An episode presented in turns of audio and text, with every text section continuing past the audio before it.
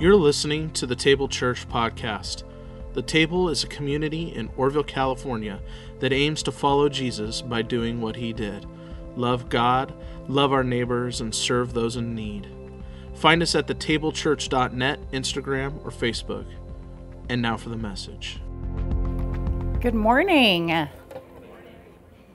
My name is Angie, as you can see and as you have heard. Um, so I am not a preacher.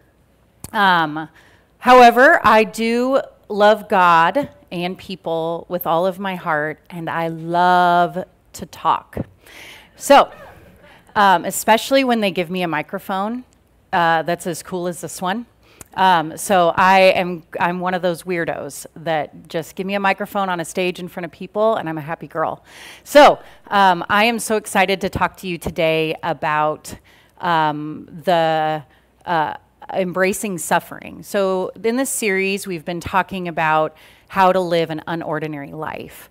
Um, that God calls us not to do things that are ordinary, um, but to be unordinary, kind of go against the grain. And so our verse for this series has been Romans 12, 2. Don't be conformed to the patterns of this world, but be transformed, be different. So, um, as we preach here at the table, or as James usually preaches here at the table, we always start with the bad news first. So, the bad news about suffering is that it is painful, it does not feel good. Suffering is something that we push against with everything that we are, especially in our culture. And the ways that we do that, um, well, actually, yes, that is where I am. Um, so we try really hard not to suffer. And, you know, we do this by numbing, right? We use drugs and alcohol. Those are like the things that we say, you know, other people do. Um, but we also use food to numb. We scroll, pornography, toxic relationships, or even just trying to talk ourselves out of it. You know, I hear so many people say, "Well, you know, I just I just should not let that bother me so much." Right? Uh, I just should not suffer. Suffering is not a popular thing, and we really don't like it when other people suffer either. So, I'm going to tell you about a time of me suffering. So, look at that. Y'all know, right? You see these parents, these new parents on social media, and they just look so happy. And look at that cute baby. Oh my gosh, that is um, our firstborn, Sophie. So uh, I forgot to tell you, I have two kids. Uh, Sophie is nine, and Theo is six and a half. And she was, sheesh, she was not even probably a month old in this picture. And, um, you know, this is what we all see, right? New parents, itty bitty tiny babies, so happy, so cute. But this was actually probably the darkest time in my life is when I had my first baby. Before this, I was a professional. I was working as a home visiting case manager and group facilitator, and I loved it and I was good at it. And I wanted to stay home with our baby. I begged Jason for me to stay home, um, my husband. And uh, I wanted this life, and then I got it. And it was everything I thought it would be, but it felt so much worse than I ever thought it would be. You know, sleeplessness is no joke. Um, and for me, you know, uh, I was, and I think this is still that time, although we haven't had babies for a really long time uh, at this point. It feels like it. But, you know, there was this huge push to like breastfeed and nurse and like all this shame if you didn't, you know, how you were going to ruin your child. And nursing was terrible for me. Other people would be like, it's beautiful and wonderful and I just love it. It's my favorite part of the day. And I was like, not mine and I'm doing it every two hours, round the clock. And I, it was it was just really hard. I I was um, I was lonely. Um, I was terrified. I was terrified that I was going to ruin this perfect little human that was in my arms. Um, and it, I was so anxious. Um, and it was just a really hard time for me. Um, it was this time of suffering. And truthfully, you know, we had one more baby after this. And for the record, the second baby was easier because I knew more, you know, life was kind of in this vein. But please, dear Jesus, never again. You know, if, if the Lord has other children for us, may they come potty trained and sleeping through the night, and we will accept them with open arms. Um, you know, and as a community, we know suffering well, and this isn't even like half of what we've gone through, you know, in the past year, uh, in the past few years. Um, you know, we know suffering well. And even before this, you know, as a mental health professional, so I forgot to tell you that, I'm a licensed marriage and family therapist, and I just, I, I was in private practice when I was up here last, and now I'm working for the schools as a um, as the educational therapist, working with our kids who are having the hardest time, um, and. Uh, you know, we have the highest ACE scores in the state, our county does. ACE stands for Adverse Childhood Experiences. You guys, our ACE scores here in Butte County are higher than in the Bay Area you know, we have known suffering in our community for far longer than the campfire and the pandemic. You know, our community knows suffering. You know suffering. So, the verse that I wanted to land on today is 1 Peter 2 21 through 23. When he was insulted, he did not reply with insults. When he suffered, he did not threaten revenge. Instead, he entrusted himself to the one who judges justly. So, y'all know how we preach here head, heart, hands. For the record, uh, uh, Pastor James told all of us who are speaking, you don't have to do it this way. This is how I do it. But truthfully, I really love this, especially as a mental health professional, because it brings in all the different parts of our emotional, you know, our emotional and our thoughts and our and the way we do things. And so it makes a lot of sense to me. So, what does God want us to know? So, what I really felt like what God wanted us to know in this passage is that it's supposed to be uncomfortable. Suffering is supposed to be uncomfortable, it's not supposed to be um, this thing that is easy, it's supposed to be hard. Um, and we see this in Isaiah 53 3, where it says, He was despised and avoided by others, a man who suffered, who knew sickness well, like someone from whom people hid their faces. He was despised, and we didn't think about him. And, um, you know, this, if you read it, you know, it didn't feel good to be Jesus all the time. You know, some of you can actually relate exactly to this. You know, well, we've all been sick, right? Sickness doesn't feel good. We've all, you know, uh, some of us have had people hide their faces from us or despise us or not think about us.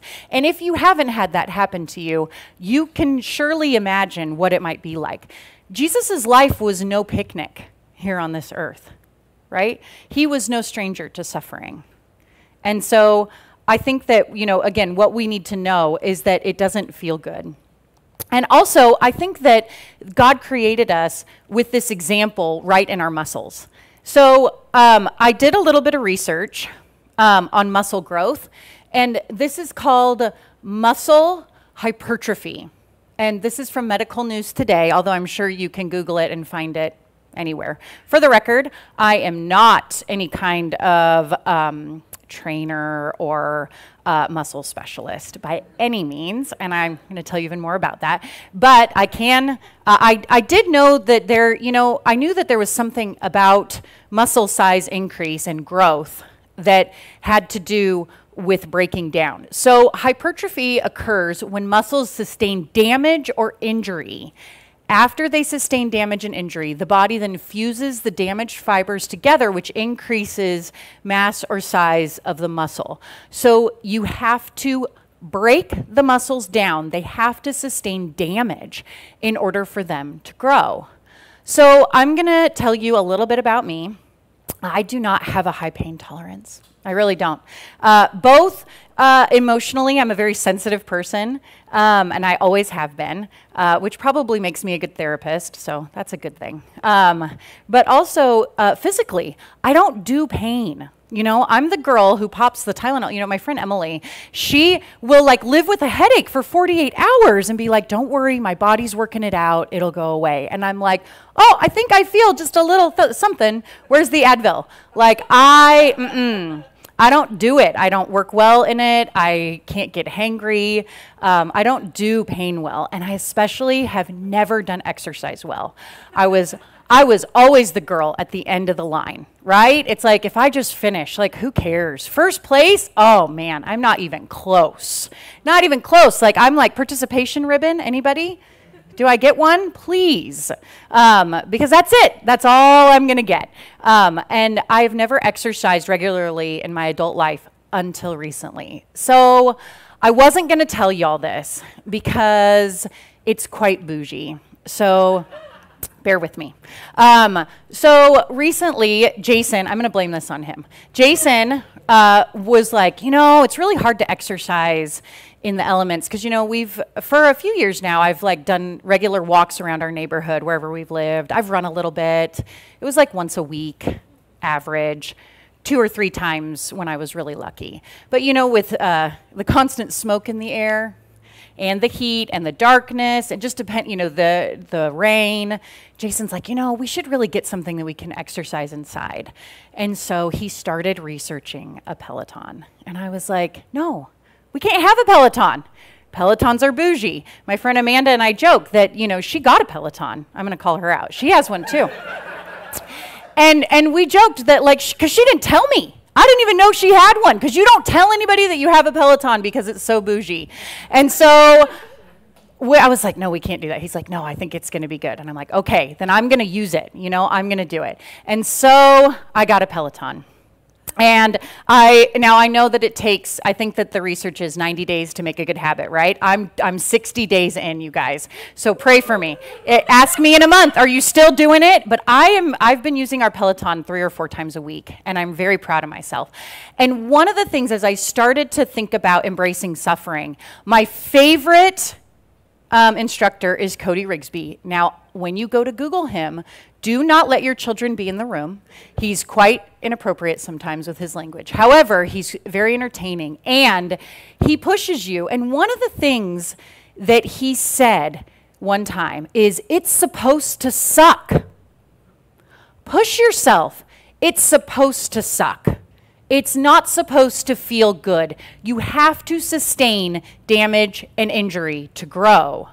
And he may not know it, but what he was saying is God designed your body to suffer. That's the only way you're going to grow. Without suffering, we do not grow. We stay exactly where we are. Our muscles stay where they are.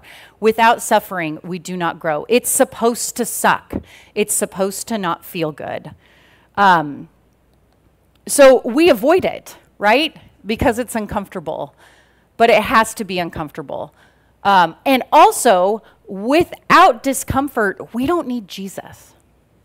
So, this is one of the things that I learned very early on to go back to that itty bitty tiny baby. Is one of my anxieties was that I was gonna jack her up, right? I was gonna mess this little baby up. And um, uh, my therapist at the time, because y'all, we all need therapists, even your therapists. Um, she told me, she said, Angie, if you are perfect, she will never need Jesus. Parents, get this, parents are supposed to inflict suffering on our children. So if you've done that, you're doing it right. Um, you know, without pain, we don't need Jesus. Think about your times in life when you've needed Jesus the most, when you've relied on him. It's in times of suffering, and that's on purpose. And so if we don't suffer, we don't need Jesus. So that leads us, I know, you all know where this is going, right? So, what does God want us to feel? He wants you to feel the hard feelings. And you guys are like, sure, you know, as a therapist, that's easy, you know, sure, you're going to say that. Um, you know, Jason reminds me that I'm a weirdo and that um, I, I, I feel hard feelings very easily. So I'm going to tell you this is not easy, right? But in Romans 5 3 through 5, it says, we even take pride in our suffering because we know that suffering produces endurance, endurance produces character, and character produces hope. This hope doesn't put us to shame because the love of God has been poured out in our hearts through the Holy Spirit who has been given to us. You know, we take pride in our, you know, this is a new idea, right? We have to take pride in our suffering. And so, you know, welcoming suffering as a friend because I think that the, you know, and we're going to talk about this more in a minute, but the old idea is that suffering is punishment. When in reality, you can choose suffering in order to grow. So, this brings us to the age old question of why do bad things happen to good people, right? Because again, until you know, maybe until now, or maybe you've known this before, it's like suffering is punishment. And there's a whole other talk about consequences, right? Because sometimes if you make sad choice, as I would tell my children, if you make a sad choice, you get a sad consequence, right? This is how God designed the world. This is justice. However, bless you. This is a different, sorry, I can't help myself. Uh, this is a different conversation, right? Punishment, suffering is not always punishment.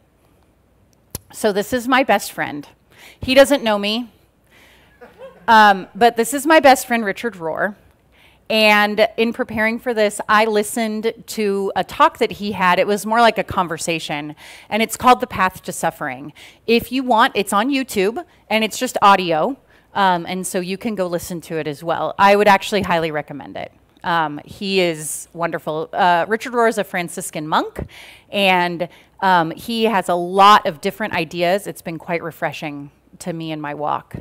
So, um, one of the things that he talks about is since God loves us, he allows us to suffer. It's not to punish us.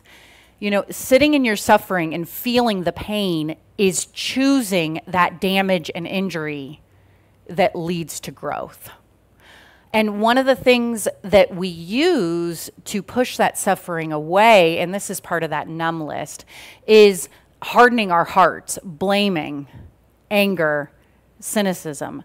That's your, when you start to feel those things, just notice them. Those are natural responses because our brain was designed to not suffer. God designed your brain to survive. And so it's going to do everything it can to push pain away because that's survival. Watch that, notice it.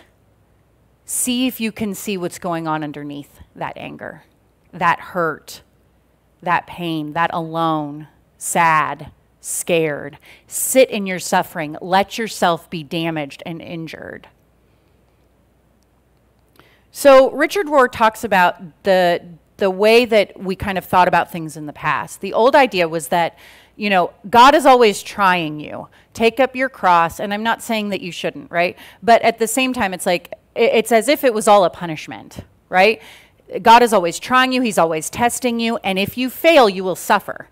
And instead, he has this new idea that God allows suffering because God chooses to be an all suffering God instead of an almighty God. God can be almighty. Of course, he can. But he chooses to suffer alongside us. He chooses to bring us through suffering instead of always being almighty. And he also says that there has to be loss, absurdity, and tragedy in order for us to gain depth, wisdom, and love.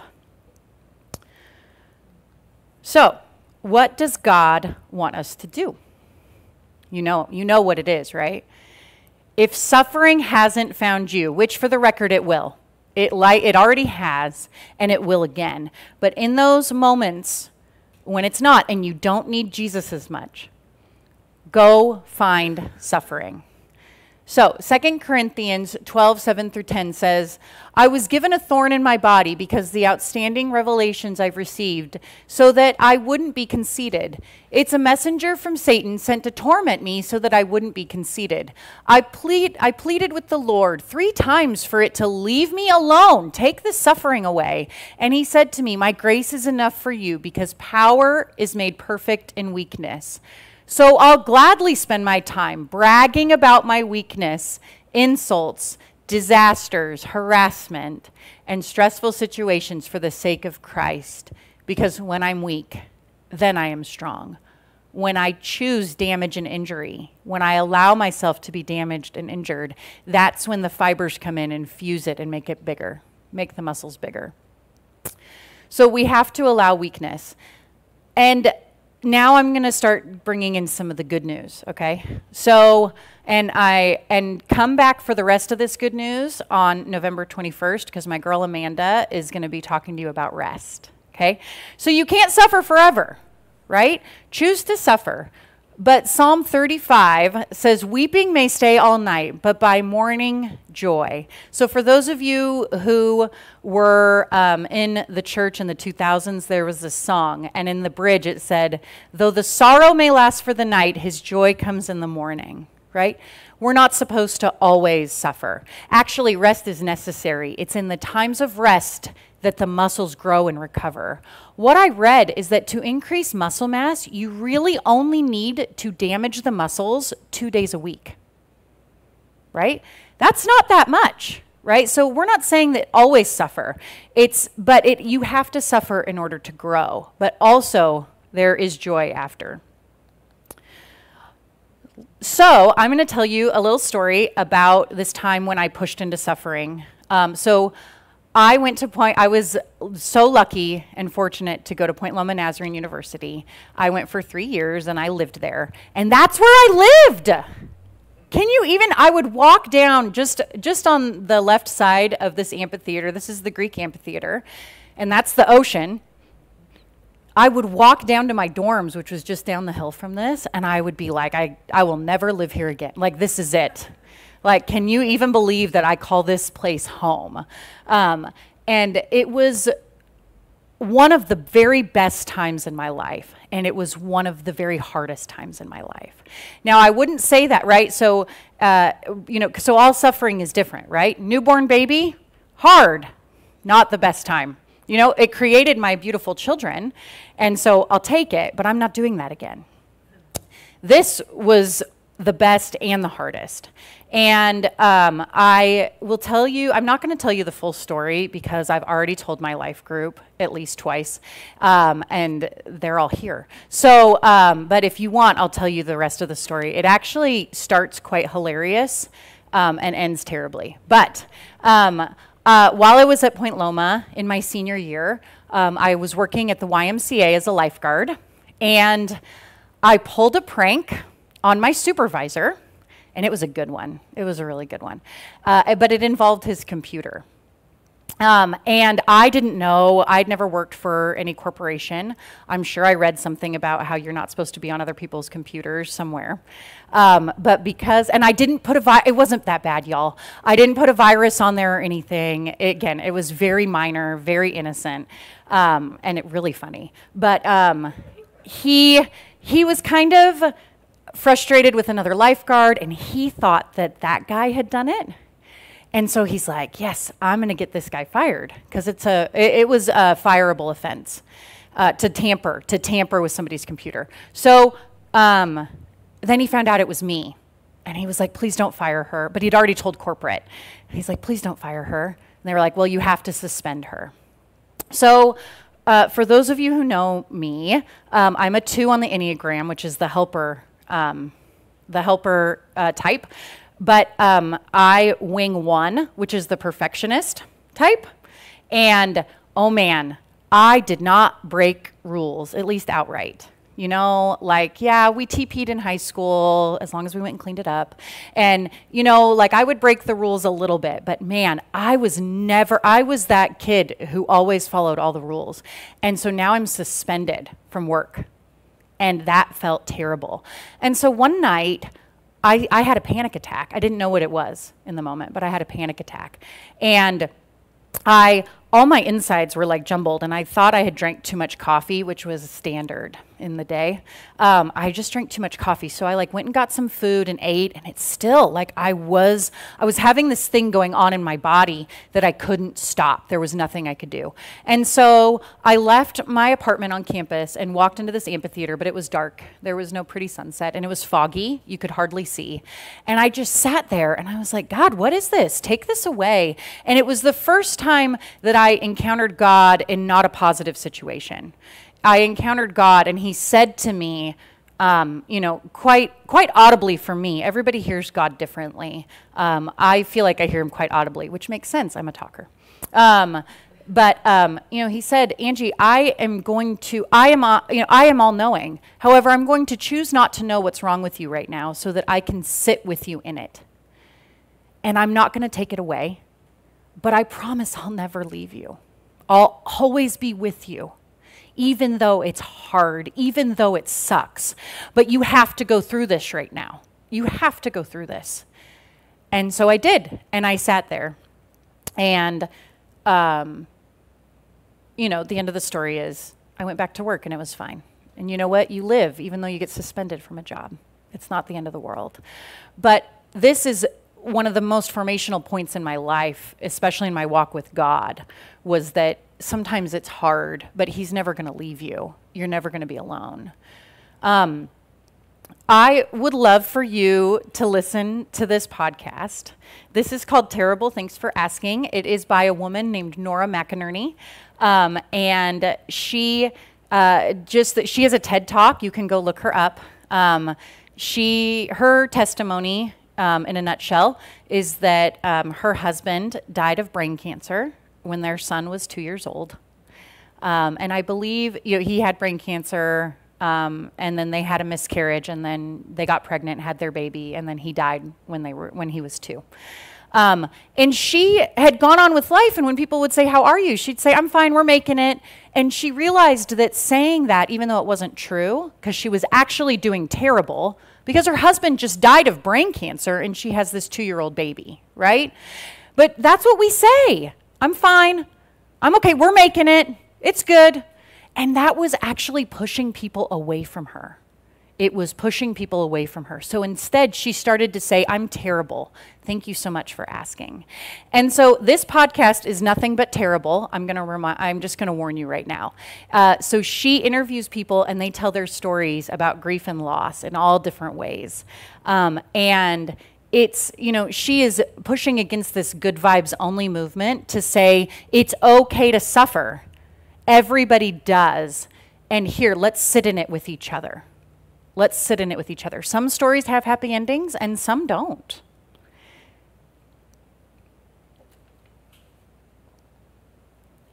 So, God allows suffering so that we have the opportunity to grow. You get to choose if you're going to allow yourself to be damaged or injured for growth. And that's so that we will need God. So Hebrews 13:5 says, "You should be content with what you have. After all, he said, I will never leave you or abandon you." That's the good news here. Is that Jesus came and died on the cross for our sins so that he can be with us in the suffering. So that he can he will sit with us while we grow. Also, it brings us closer to others. So, this is quite the throwback to An- college Angie, bless her heart. Yes, those are dragon tattoos. Uh, they are not real, unfortunately. How fun would that be? Um, and I couldn't pick one, so I picked these three. Um, you know, college was one of the hardest times in my life, and yet I made the, some of the best friends ever. And we got so close. And truly, for the first time, I learned to trust uh, other women. I had had a really hard time making friends with girls when I was a kid. And for the first time ever, you know, we had to I had to lean on them and it brought us closer together. And here's a picture at present. This is literally like one of the only pictures that I have with my friends because apparently adults don't matter anymore and only ki- kids are so cute and i think that's why um, and you know, you don't have anybody to take a good picture. You know, the kids take it from like down there, and that's just a bad angle. And so you don't post that stuff. Um, and so, but you know, we did uh, lockdown with our best friends. And um, it was a hard time, right? You, y'all, we have suffered.